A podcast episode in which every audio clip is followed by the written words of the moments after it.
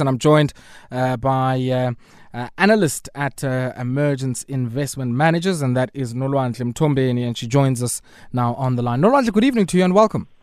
Hi, how are you? I'm well, thanks. How are you? I'm good, thanks. Nolwandle, before we get into some of our stories, I mean, I heard something interesting from uh, your employers today. Uh, you know, they put out uh, a piece in one of the business dailies talking about the investment of a few black asset managers uh, including Third Way and yourselves at Mergence into the renewable sector. Quickly give us uh, a punt about what that is about before we get into our stories. Oh, geez, well, you're putting me on the spot here. ah, you went at the staff meeting. Okay, no, it's fine. It's fine. I it's didn't fine. read about it. Sorry, okay, your bosses are going to kill you. You you passed on you passed on uh, an opportunity there to plug uh, some of your capital yeah. allocation. Okay, that's fine.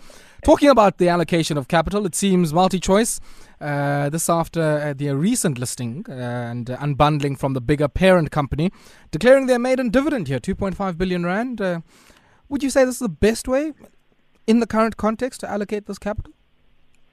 I think the market's certainly happy to see a company declare dividends, considering what's happening. But I think if you look at what's happened in the short time that they've been listed, I mean, the first thing is that obviously they didn't declare dividends. They decided to be prudent and, reserve, and preserve cash, and they built up a, a, a you know cash stockpile on the balance sheet. And then they also did a share buyback because they felt that you know the share price undervalued. So they had done you know alternative means in terms of capital allocation, including investing in, you know in, in the company and the business and so forth. And then, you know, ultimately the next step from there is to issue dividends when you're sitting with a whole bunch of cash and you don't have any immediate, you know, need to deploy it or need, need it at the, the current time because ultimately it dilutes returns. So it is it is the best option after you've absorbed, I mean, exhausted other mm. opportunities in the market. Yeah, yeah. Let's talk just briefly about this year-on-year rise in subscription revenue. I'm also quite interested uh, in that 900,000 90-day uh, active subscribers that have been added here, 5% growth year-on-year. Uh, in those subscribers, uh, how much of that is the South African picture, and how much of that is, um, I guess, the rest of our continent? So, I mean, there's a much bigger base in, in, in, in the rest of Africa. Um, so a lot of the growth, growth is in, in the rest of Africa and then a small amount here in SA. Mm. So, you know, in South Africa, they've been struggling with, you know, losing, you know, some of the top end money making and growth has been quite slow. So, you know, but they are, you know, signaling that there's been a meaningful pickup since the lockdown across the continent has taken place. Um, and, you know, the encouraging thing is that it's not just, you know, in SA, but also in Africa as well. Mm-hmm.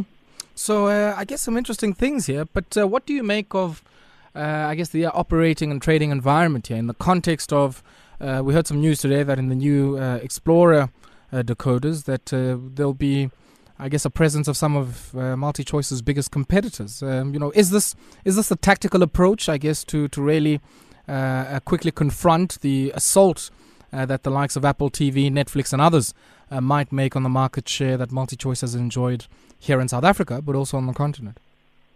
Uh, well, they say if you can't beat them, join them. Mm. So I think this is exactly what they're doing. They had um the Netflix, I mean they had Showmax and offering Showmax, um but you know you'll have people like me who have both, um and not necessarily one is able to substitute for another. And if you can have it all in one platform, obviously you get customer loyalty as well. Mm. So I think, you know, they sat around and thought, okay, um, you know, we're not really competing effectively with the light of Netflix. Netflix is also investing in African local content. And that's one of the, you know, one of the areas that they thought they had an advantage in, that they were going out into, you know, across the environments that they're in within Africa and investing in content. Mm. And they thought that would be the pull factor. And then, you know, we saw, you know, Blood and Water, you know, came on Netflix and that seemed to be quite popular and they're going to continue investing in content in, the, in, the, in Africa. Yeah. So I think, you know, they just, you know, changing a direction in terms of how to approach this and um, sort of fighting competition, embracing it in certain respects. Okay. Let's pause there for a second, Nolwandle, and uh, we'll continue on the other side uh, of this break. And uh, when we come back, I want us to uh, take a look at uh, some of the stories that are coming through here. ZoomInfo, now, not to be mistaken with uh, the Zoom teleconferencing platform. This is a, a business and a market intelligence company, and they, of course, recently issued an IPO, and that effectively has made uh, there are two founders here, uh, billionaires, and we're going to be taking a look at that. And BMW all the way out in Rosslyn, just outside Tshwane. Uh, their first shipment after COVID 19 uh, already making its way Seven minutes it is before uh, 8 p.m. and uh, it's our wrap of the top business stories. And I'm joined by Nolwandle Mthombeni from Mergence Investment Managers uh, to take a look at some of these stories. Nolwandle, BMW, um, I guess, uh, would certainly be happy seeing off uh, uh, their first shipment after the uh, lockdown or the challenges with uh, the uh, lockdown. Uh, wh- what do you make of this? And I guess also, what do you make of global demand? Uh, because we do know the Rosslyn plant, 90% of the production that comes out of there is for the export market. It's BMW X3 SUVs, and almost about 2,000 of these made, made their way from the Durban port to some of these export markets. what do you make of the outlook of demand conditions in many of our uh, I guess, receiving markets in Europe uh, and in Asia for some of the vehicles we produce, and uh, I guess what impact that is going to have on production uh, in Rosslyn and in other parts where we produce cars here in South Africa. Well, I mean, in terms of the demand outlook, I mean, if you just look at, for example, the likes of China and how you know they really had a V-shaped recovery in terms of demand. I mean, the only data we've gotten out of, of China is the luxury sales market, which completely just bounced back very, very quickly. So, I mean, but I don't think that's really reflective of how the rest of the globe is going to be. So, I think in terms of you know, um, there is obviously going to be some demand stimulated by the mere fact that it's a, it's a low rate environment. But I imagine that the use of vehicles and traveling is going to be a bit tepid for the moment. Um, it's not really the comparable to luxury because you can, you know, use luxury at get it at any time. So I think in terms of demand, like many other sectors um, in the world, will be quite. I mean, um, vehicle vehicle industry is going to be quite slow um, to pick up. Um, but once you know it is, you know, picked up and with rates where they are, I think it's going to be able to, you know, come through and, and gather up scale quite quickly. Let's talk just briefly about uh, our port infrastructure. I mean, a lot of people have made quite a bit about uh, the critical need for the reform of our network industries and how uh, that is part of improving the fortunes uh, from a growth perspective of the South African economy. And uh, it's an issue that even predates COVID 19. And it seems here that uh, it might have, I guess, put paid to the shipment of 2,000 SUVs, um, with um, BMW saying that Transnet wasn't expecting them at all. Yeah, so I mean, you know, this is a kind of time where you kind of have to loosen up, uh, you know, your, your your your messy edges. So, you know, this is just a simple thing where there's obviously mismanagement and inefficiencies which are getting in the way of, you know, getting the economy where it needs to be. Um, of course, our economy faces a lot of structural challenges, but some of them are just, you know, recklessness and mismanagement by, by you know, the government.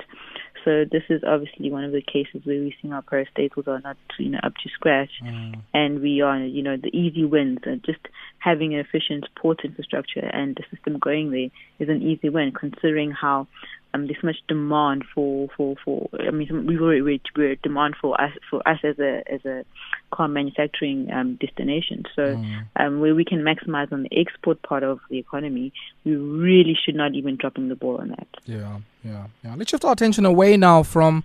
Uh, the uh, auto sector and I guess uh, some of the network industries and uh, go to uh, the um, I guess uh, what do they call it? Recreation and fitness sector. And uh, I mean, Nolwandle, are you are you a CrossFit type of person?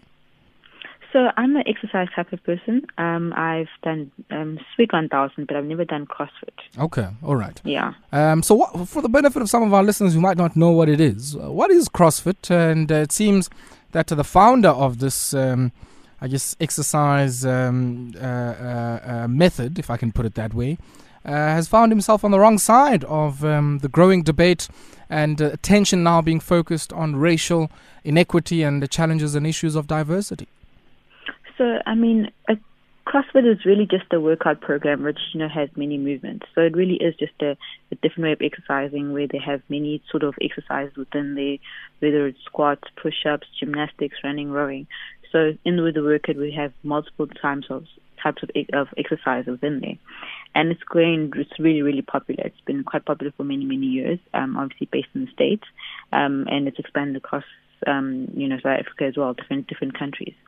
So it was really, really big. And then I think the CEO and founder, um, made a few tweets um, the wrong thing at the wrong time, which um, regarding you know what's been happening around um, in the states with George George Floyd, um, you know, the unrest that's been happening. So and they got him into trouble. Um, the tweets that he made around that. Mm, mm.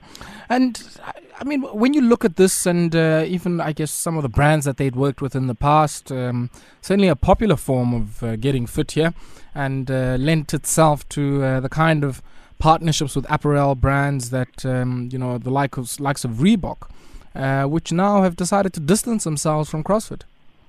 Yes, so I think you know the time, you know, it's, it's, you know, it is just, you know, what corporates have been doing is that they have to be seen as taking a stand and not. Um, there's a lot of reputational damage that can be linked from saying the wrong thing about issues that are this serious. So corporates are now um, taking the matters and you know taking a harder stance, drawing a hard line on any of the people or the companies that is its sponsors um, that you know are not in line with its values um, you know, I think they're going to take this much more seriously than they have it before because of the huge outcry. So I think, you know, whether you're corporate or or a, you know, ambassador or you're a an Instagram model, I think, you know, it, it, companies will scrutinize much more social issues and social awareness and, you know, and how it aligns to their brand, especially in the age of social media where things travel fast and any sort of reputational damage could have long lasting effects. And then, Nolwandle, if we shift our attention now, um, I guess, to this entity here, ZoomInfo. Um, as I was saying before we went to the break, um, not to be mistaken for Zoom, which is the uh, very popular teleconferencing platform uh, that all of us are using uh, during this lockdown, but uh, this is an entity that has really made its money on the back of selling data and uh, I guess selling it to people uh, who want to advertise to you and me and to other people in the world of business. Yes, um, and exactly what it is. It's a data company. It gets um, data from businesses. They'll get your email address and find your, your email and your work email and your work number, and they use that to sell it to companies that do marketing or sales. And before you know it, we're sitting in our offices doing our work, and then you get random emails from different companies. Um, so that's basically how they do it. And data is important. I mean, data is, you know, and being able to monetize data has become so important and major. And um, and why this would be attractive is that you know, I mean, you know, companies and marketing and are still trying to access more data. I think the world is moving towards trying to get as much more data on consumers as possible. Um, you can imagine how with this, you can you know really got a profile of someone if they work in a certain company. You just get more information about people. Obviously, they don't disclose, um, disclose you know personal details, but just where you work, you know, as a starting point, you know, um, you know, could give someone an advantage. So, you know, the sentiment obviously it will also be in line with the fact that it's an IPO on the Nasdaq, will allow it to pop on the first day. But even within itself, being a data company is quite significant. Mm, mm. we'll have to leave it there. Always a pleasure catching up with you. And uh, yeah, you must tell your bosses. I mean, I tried, I tried, and. Uh, uh, said, Don't say anything. No, you're making it worse. You're making it worse. You're making it worse. Goodbye. okay. I, I certainly okay. hope yours, Achekwa, your boss is not listening to, to our conversation. We'll have to leave it there. And Olwandle Mthombeni, always a pleasure catching up with you. Okay, don't post this. Bye.